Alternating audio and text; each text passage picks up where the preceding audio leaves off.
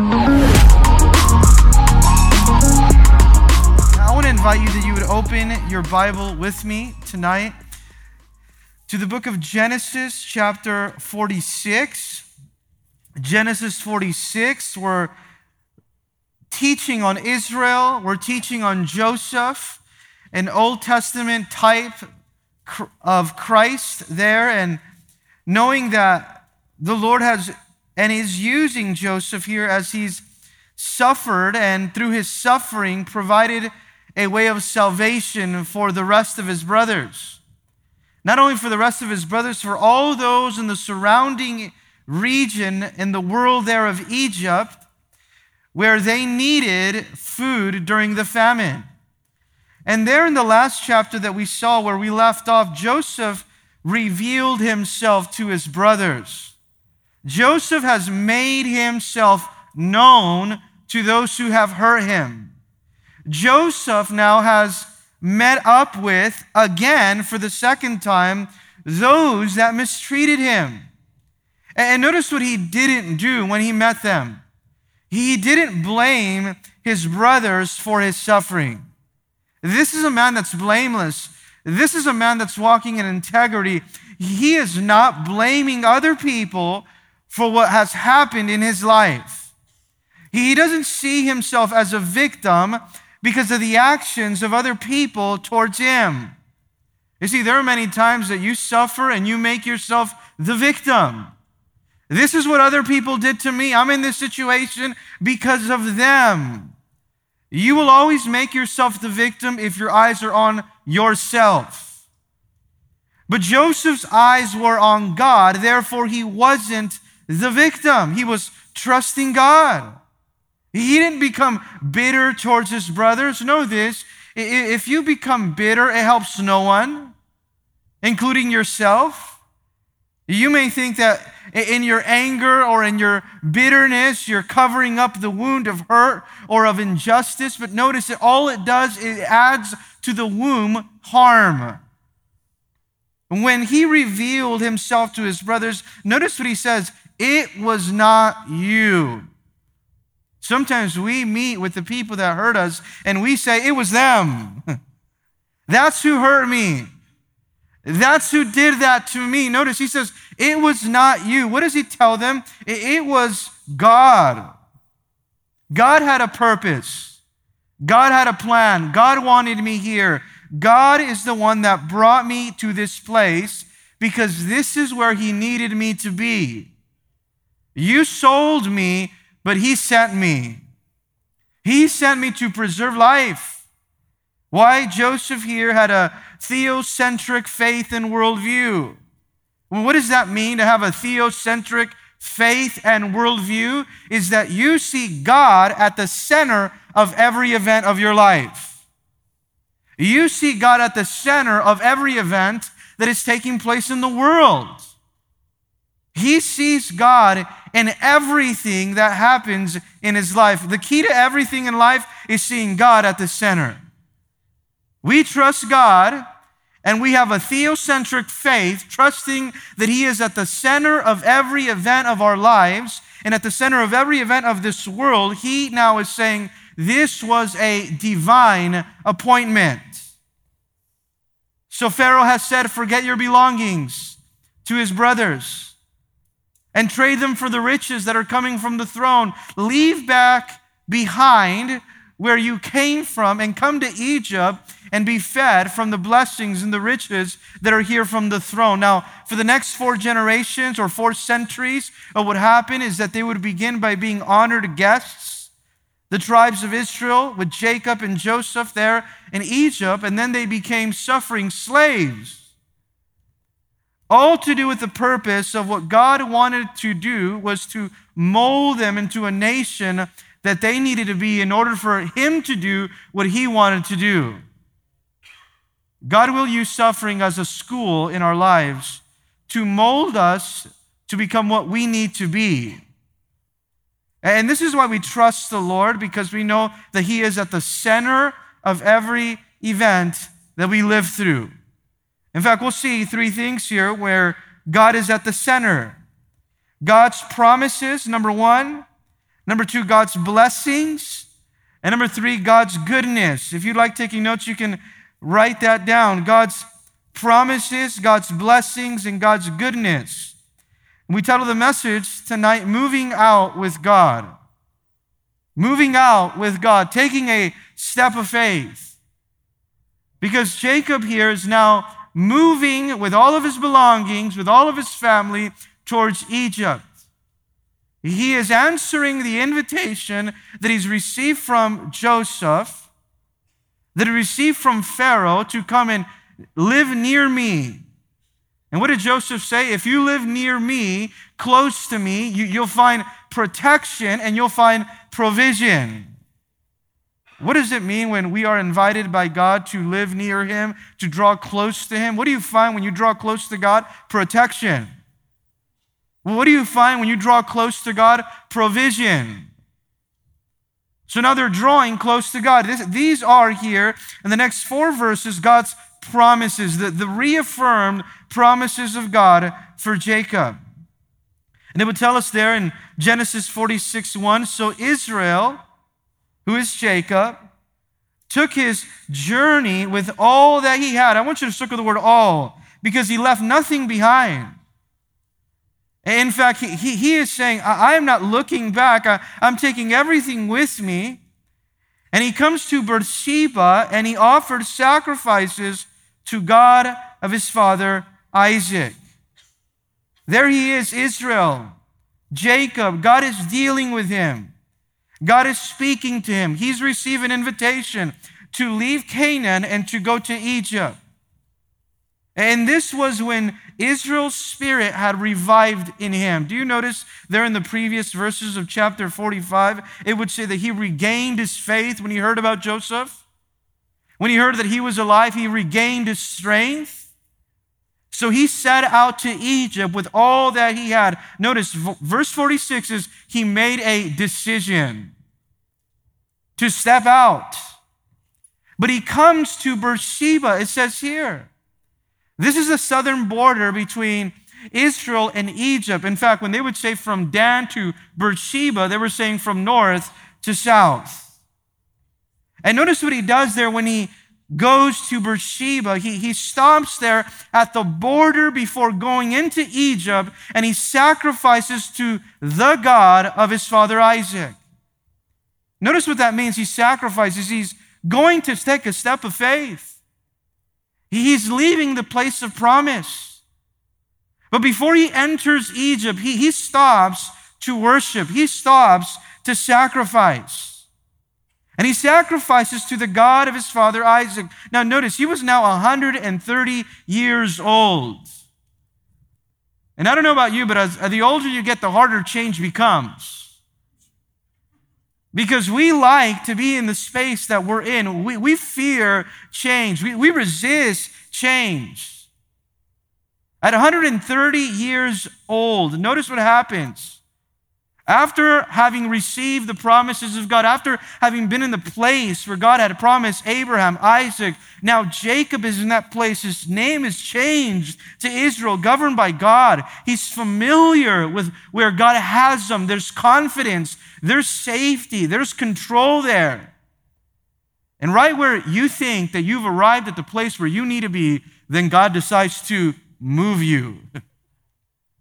Have you ever been at the place where you thought this was it, and then God says, I am going to uproot you and move you because where I'm taking you is where I want to use you?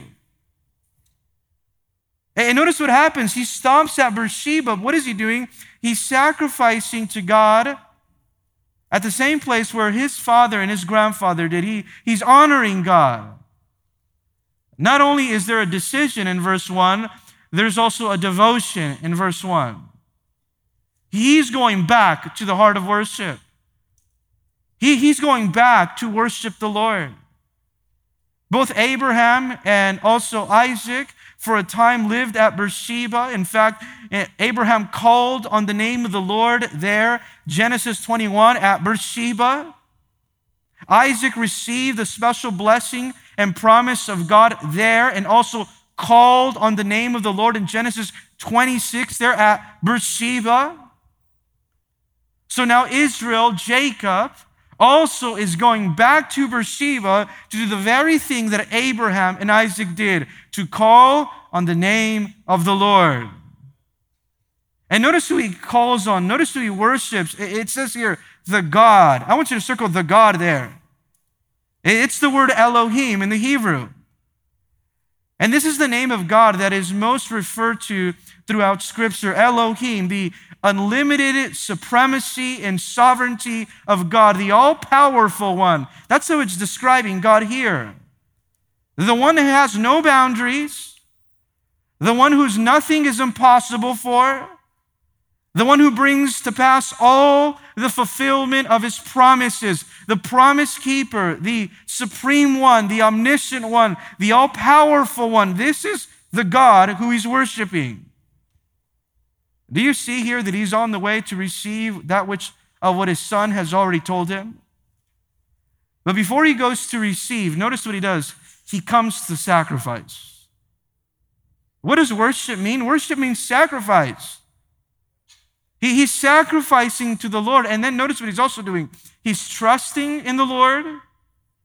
He's waiting in the Lord. And he's pausing. There has to be a place of Beersheba in all of our lives. That, that before we move, we pause and wait on God. That, that we don't want to step out of God's will. Do you see that's what he's doing here? He knows that he wants to go see Joseph. He, he has received the message. He, his sons are telling him, let's move to Egypt now. But just because something seems good, just because all circumstances of the famine around him are pointing him in one direction, people are urging you to do it, you even have a personal desire to move forward, doesn't mean you should do it without first hearing from God personally. Too many times we think, well, this is a good idea. This is the only thing that makes sense. Everyone's urging me to do it. In fact, I have a desire to move to the next place. It doesn't mean you should go without first, notice, hearing from God personally for yourself. Don't make that mistake that you move with emotions. Don't move because of how circumstances look. It's important that you ask yourself first before you go anywhere is this what God has for me? Ask yourself, what does God have to say about this? Is God in this? You have to know, is God in this before I go into the next place? Because he's leaving Canaan and going to the next place, Egypt, but he stops at Beersheba to wait on the Lord, to pause and ask God, Lord, are you in this? Is this from you? That's a very important question that you ought to ask yourself too. That you would come to sacrifice, that you would come to the place where you pause and wait on God, you sacrifice, you seek Him. And notice what happens in verse 2 after he has this posture and this approach. Verse 2 then God spoke to Israel. Isn't this amazing, the order of how this happens? He was worshiping, he was seeking, he was pausing, he was waiting. He was devoted. He'd made a decision, but now he's asking God, Are you in this? And then God spoke to Israel. It wasn't simply that he stopped to go through the motions, he was waiting to hear the voice of God. Are you waiting to hear the voice of God? And then, if you are, what is God saying? Because God wants to speak to you personally about the place where He wants you to be. And God spoke to him. Notice, God said, I, I, love everywhere in Scripture where it says God spoke. Because that's our desire even tonight. How many of you desire that God would speak? Amen? And God spoke to Israel in the visions of the night and said, Jacob, Jacob. God spoke to him as he was dreaming or the visions of the night as it was described there. And he calls him Jacob, Jacob. This is how God calls people in the Bible. Sometimes he says, Jacob, Jacob, Abraham, Abraham, Martha, Martha, Saul, Saul. But do you notice how God meets us right where we are? And he's calling him Jacob. He's calling him by that that old nature, he, he, he calls him as a man that's living in his old nature selfishly. He doesn't call him Israel. He says Jacob as that old man who was still struggling in the flesh. But God speaks to him when he's seeking God. Note that. God is speaking to him when he's seeking God. And the Lord here reveals to us that he, he knows our name, but he also knows our personal needs. This is what Jacob needed here to hear from God. He, he knows our name and he knows our personal need. And he meets us right where we are. In John chapter 10, verse 14, notice what Jesus said I am the good shepherd, I know my sheep, and I am known by my own. There are many times that we look at the life of Jacob and, and we always like to criticize him acting as a schemer as a deceiver, but here he's waiting on God. He's learned some valuable lessons at 130 years old. Thank God, right? He, he knows that at this point in his life, he, he doesn't have much to risk anymore. And notice how he answers here because he says, Here I am. When God speaks, this is how we should answer, Here I am. You know what here I am means? Lord, speak, I'm listening. But it also means I'm ready to obey. It's not simply about if you know what he's saying, are you willing to obey his instructions? Lord, here I am. God is speaking. He's available to listen and obey. He's hearing the voice of God for approval. He's hearing the voice of God for confirmation. This is the kind of attitude that we should have when we open our Bible or when we go to prayer. Open the Bible and say, Lord, here I am. Would you speak to me? Lord, here I am. I, want to hear your voice. Lord, here I am. I'm ready to obey. Lord, here I am. I, need confirmation. Lord, here I am. I need a, approval. Lord, here I am. Would you guide me? I'm pausing. I'm waiting. I want to know that this next place is for you, that, that you are in this. And notice how God responds. So he said, I am the God of your father. And he's going to now give him three statements that are so defining to reveal himself to Jacob again. The first one is reminding Jacob who God was. He says, I want you to remember something. I am the God of your fathers. This is who I am. And I want you to listen to what I have to say. In fact, notice what he says Do not fear to go down to Egypt. Why is he telling him this? Because he's leading his family to a foreign land. Because God's taking him out of the promised land that he brought him to in Genesis chapter 28. And now here Jacob is leaving that promised land and God is assuring him, He says, Don't be afraid now. I know you're leaving that promised land, but here I have assurance for you as to where I'm bringing you. This is the assurance that God brings you tonight as well. I want you to know that. God, God is bringing you assurance. Maybe you are troubled, you have affliction, you're worried about something. You're turning on the news and you're afraid you don't know what's going to happen next. Well, you know what the Lord's words for us tonight are? Don't be afraid. Don't be afraid. Do not be afraid. Why? He was doubting. He was fearful. In his mind, notice, some of it didn't make sense. Why? Because he was looking back, he was thinking back, and notice in the famine in Genesis chapter 12, when Abraham went to Egypt, he got in trouble in Egypt. He remembered also that, that the Lord had told Isaac in Genesis 26 do not go down to Egypt.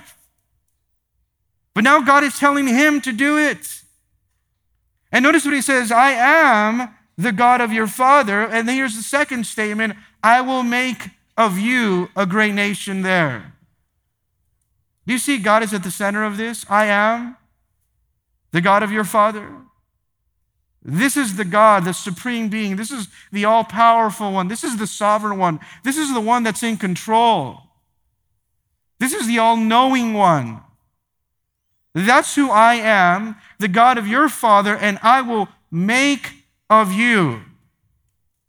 This is what I'm doing. I'm going to make out of you a great nation. So don't be afraid. Out of you, I'm going to make a great nation. He is reaffirming the promises of the Abrahamic covenant great in number, great in influence, great in size. But notice, I, am going to do this out of you. And where he's going to do it? He's going to do it there. Don't be afraid to go down to Egypt because I'm going to make out of you a great nation in size and influence and power. Where? There. Circle the word there in your Bible. Because it's not that he's going to do it anywhere, he, he's going to do it there. There means that God has a specific place for his plan. There means that God has a specific and perfect will for Jacob's life. And it's important that we look at that word there because this is where we are seeking God for his placement in our lives. Lord, where is it that you want to have me? And he says, that, that is the place. That is now giving him the direction into what God's perfect will for his own life is. Did you know that there is a perfect will for your own life and that has been ordained by God? And God's perfect will for your life may look different than God's perfect will for someone else's life. So you can't say, well, you know what? I, how come I'm not doing what they're doing? Well, God has a specific, perfect plan in place for you. You know what our responsibility is to follow the leading of God and know, Lord, this is where you're taking me, and that's where I want to be. I, I want to be at the place where you want me. So he's saying, don't be afraid. it is safe to relocate your family. Now, do you know why he tells him this in only three verses? Because God wanted to remind Jacob that he was not limited to the land of Canaan. Have you ever been in a place where God is saying, I want you to step to the next place? I want you to take a step of faith. And we think, well, no, God, this is where you've done all the work. and God is saying, but I'm not limited to the land of Canaan. And sometimes we think, well, what's bigger than Canaan? What's bigger than the promised land? What's bigger than this? What's better than this? You know what? The answer to what's bigger and better than that? God. Sometimes we're so emotionally attached to the place that we've been that we forget what's bigger and what's better. It's the Lord. Yes, he was leaving the land of God, but he was not leaving the God of the land. And we have to remember that. You may be leaving the land of God, which is Canaan, but you're not living, leaving the God of the land. He is receiving his instructions. Know this God is the God of all the earth. He's not limited to one place. He's saying, going down to Egypt, no matter where you are, I'm going to be with you. In Psalms 83 18, notice what the psalmist David said that they may know that you, whose name alone is the Lord, are the most high over all the earth. He is the Lord of all the earth, including Egypt. God does not need perfect circumstances to work. Sometimes we doubt God because of where He's taking us, but God doesn't need a perfect circumstance for Him to do the work that He needs to in your life. What did He say? He delights to build His church even at the gates of hell. I will build my church, and the gates of hell shall not prevail, the Lord Himself said. But he reaffirms the promises that he's given already to Abraham, that he keeps his promises, he renews his promises. And notice, he's going to bless him where he's called him to be. Where I'm taking you, don't be afraid, don't doubt, that's where I'm going to bless you. I like what Charles Spurgeon says about this. He says, Hesitate, my dear friend, while you are not sure what it is God's will. But once you are certain that it is according to the Lord's mind, it will be unfaithfulness to God to have any kind of fear. Notice, it will be unfaithfulness to God to have any type of fear once you are certain. Steam straight ahead for what lies your haven. Steam straight ahead. Yes, be cautious in the beginning. When you're not certain. But once you know, it would be unfaithfulness to God to be living a life of fear. So, what is here Jacob learning to do here? He was learning to trust God with his future. You know what your future is in? In the hands of God. Isn't it awesome to know, even as you study the life of Joseph, that man doesn't control our future? That no matter what man does, our future is in the hands of God? David said in Psalms 31, verse 15, My times are in your hands. The, the enemy, man, circumstances may change, but Lord, my times, your purpose will always prevail. So in verse 4, he says this I will go down with you to Egypt. I will also bring you up again. And Joseph will put his hand on your eyes. Here comes again the next two statements. First, I am the God of your father. The next, I will make out of you a great nation. Number three here is, I will go down with you to Egypt. This is the confirmation, the encouragement, the assurance that his presence is going to go with him. He, he's saying here, you're not going alone. This is guaranteeing the success of where he's going to be. And then he follows it up here in verse 4 again with this fourth statement. Notice, I will again. I will also surely bring you up again. Yes, you're going. I'll be with you, but I'm going to bring you out again. Egypt is not going to be your permanent home. For you, Israel, for you and your children and your generation and this nation, you're going to be delivered out of Egypt.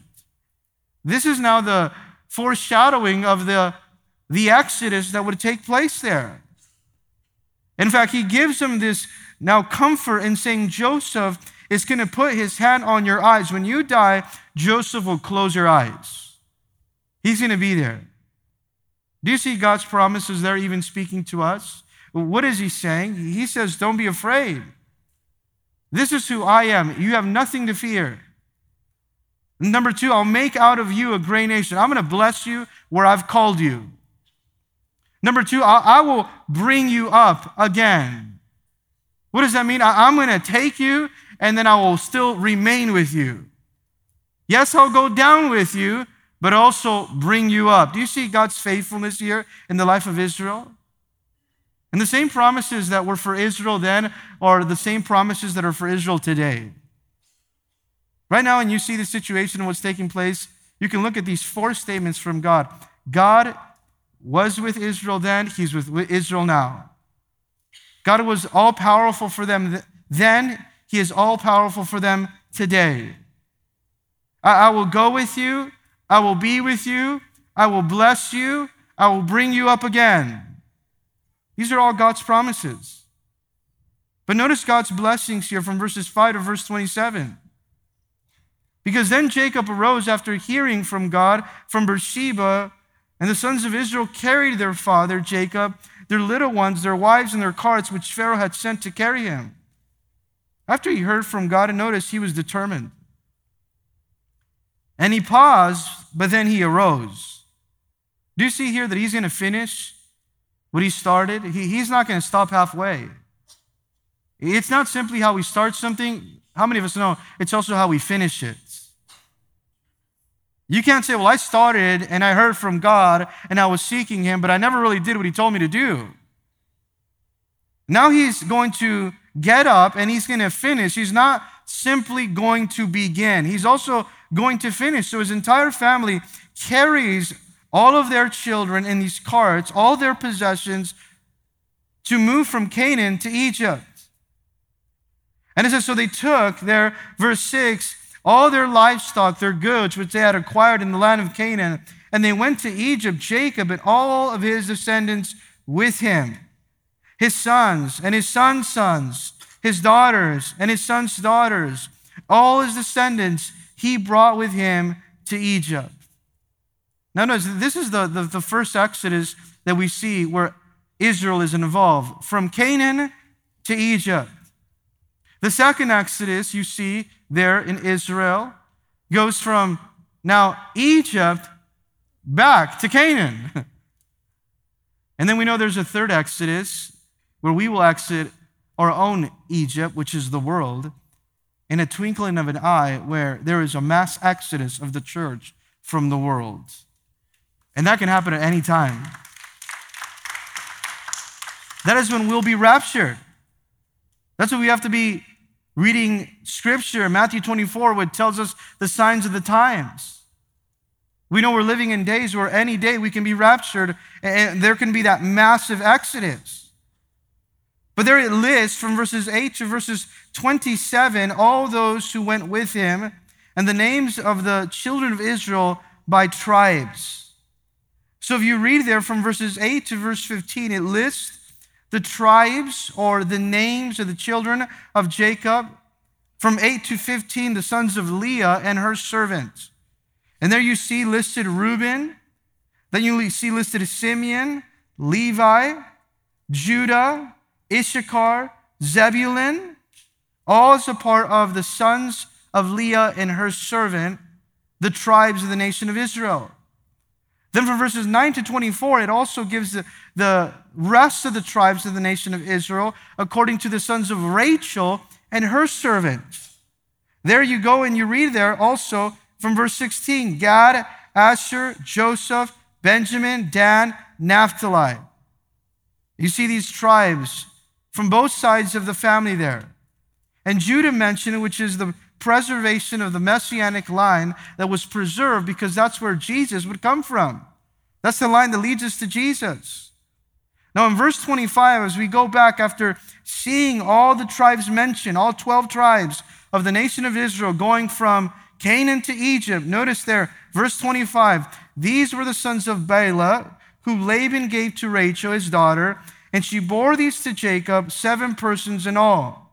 All these persons who went with Jacob to Egypt, who came from his body, besides Jacob's sons' wives, were 66 persons in all. 66. That's how the family began with 12 tribes, 66 in all. And the sons of Joseph, who were born to him in Egypt, were two persons. All the persons of the house of Jacob that went to Egypt were 70. So, entirely, with all his sons, from both wives and their servants, 70 people. Now think about it, just 70 people. When, when they went into Egypt, there were 70. When they came out of Egypt, it is estimated there were more than 2 million people. You think 400 years in bondage. But like many great works of God, notice Israel here had a slow beginning. That is slow. Sometimes we want God to do a work. He's promised something back in Genesis chapter 12. And maybe God's promised something in your life many chapters ago. And you're saying, God, when are you going to fulfill this? For from the time that God called Abraham, it took at least 25 years for him to have his first son, Isaac. Think about that 25 years. It took Isaac 60 years to have another son whose name was Israel, which is Jacob. It took about 50 to 60 years for Jacob to have those 12 sons that were just mentioned there. This entire family to go from 1 to 70, 70 that is mentioned, it was like 200 years. And then 400 years of bondage. They came out of Egypt as over 2 million people. Do you see that God has a progressive work that He's doing? We, we shouldn't only trust God's ultimate plan, we should also trust how God develops that plan and He unfolds that plan in our lives. This is all of God's blessing from verses 7 to verse 27. God blessing, God adding to the family, God doing what He said He would do. These 12 tribes are listed. They're moving into Egypt. But notice verse 28 God's goodness now.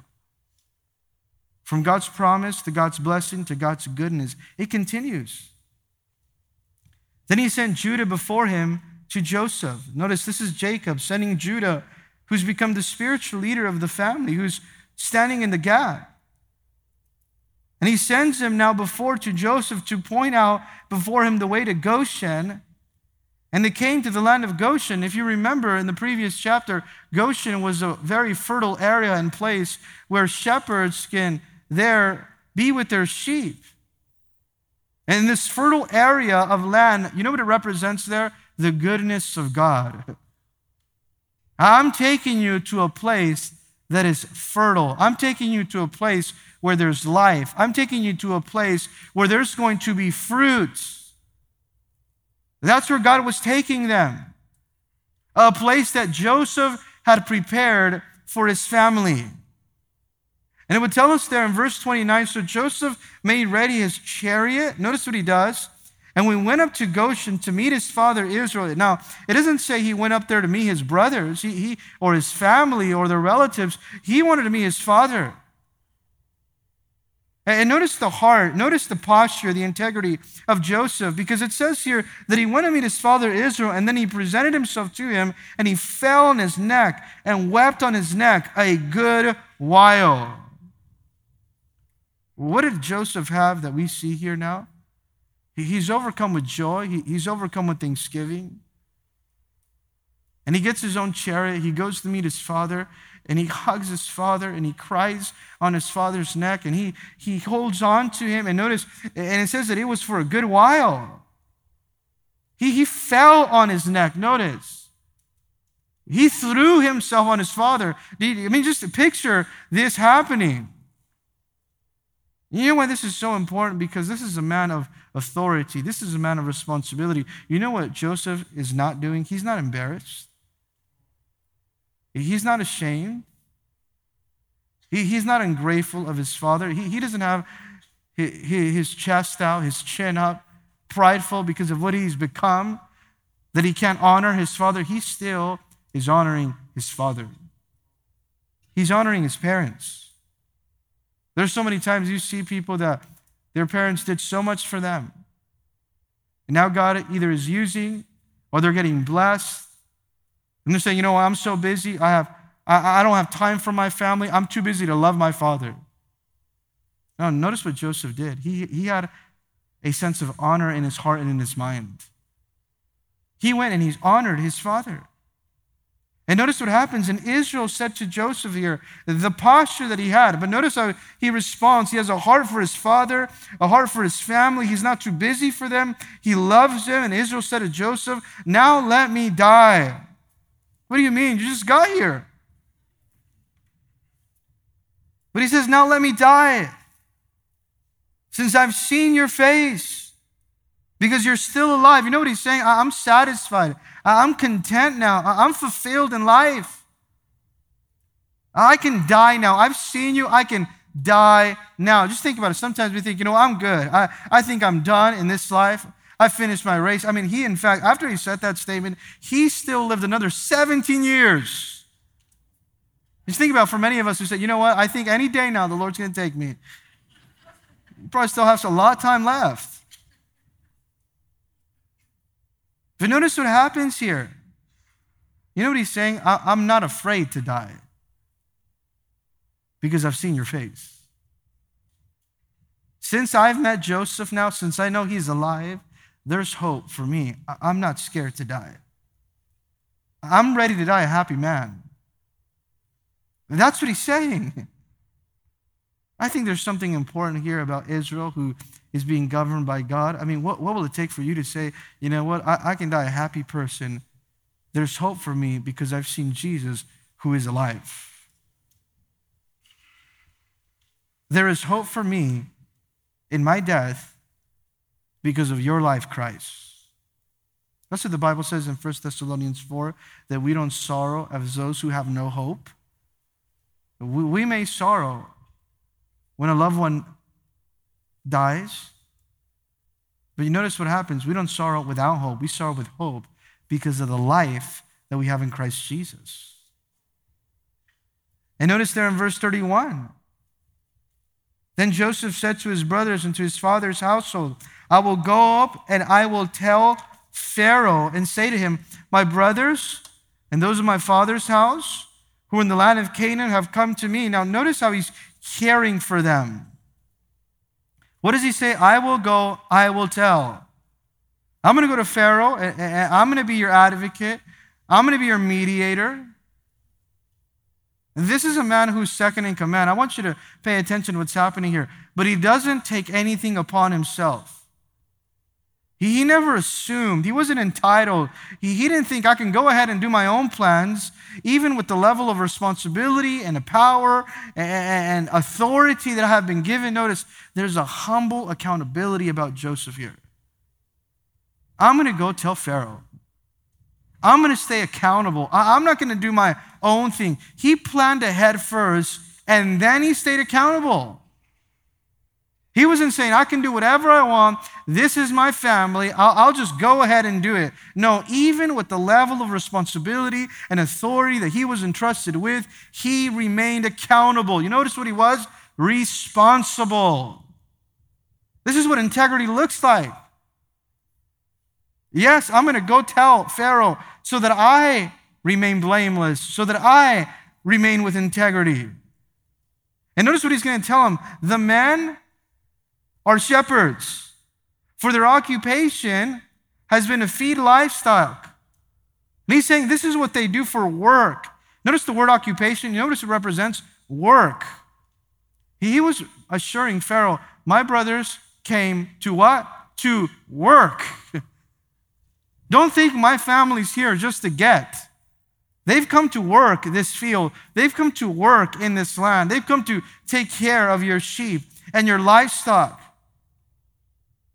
This is what they've done for occupation. They have been with livestock from our youth. Notice youth, they've been committed, they've been consistent. They're not just going to walk around here lazy, having nothing to do. They have come with the purpose, and from our youth, we've been committed to do one thing. They brought their livestock, their flock, notice, even our fathers. It would explain there.